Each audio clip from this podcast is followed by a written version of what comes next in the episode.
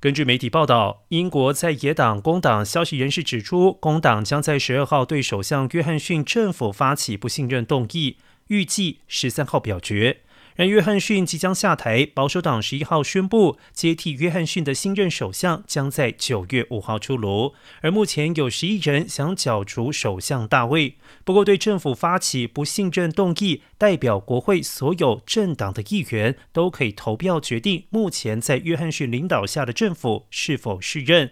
如果政府输掉表决，就会触发大选。不过，不信任动议要通过，还需要部分执政党议员倒戈。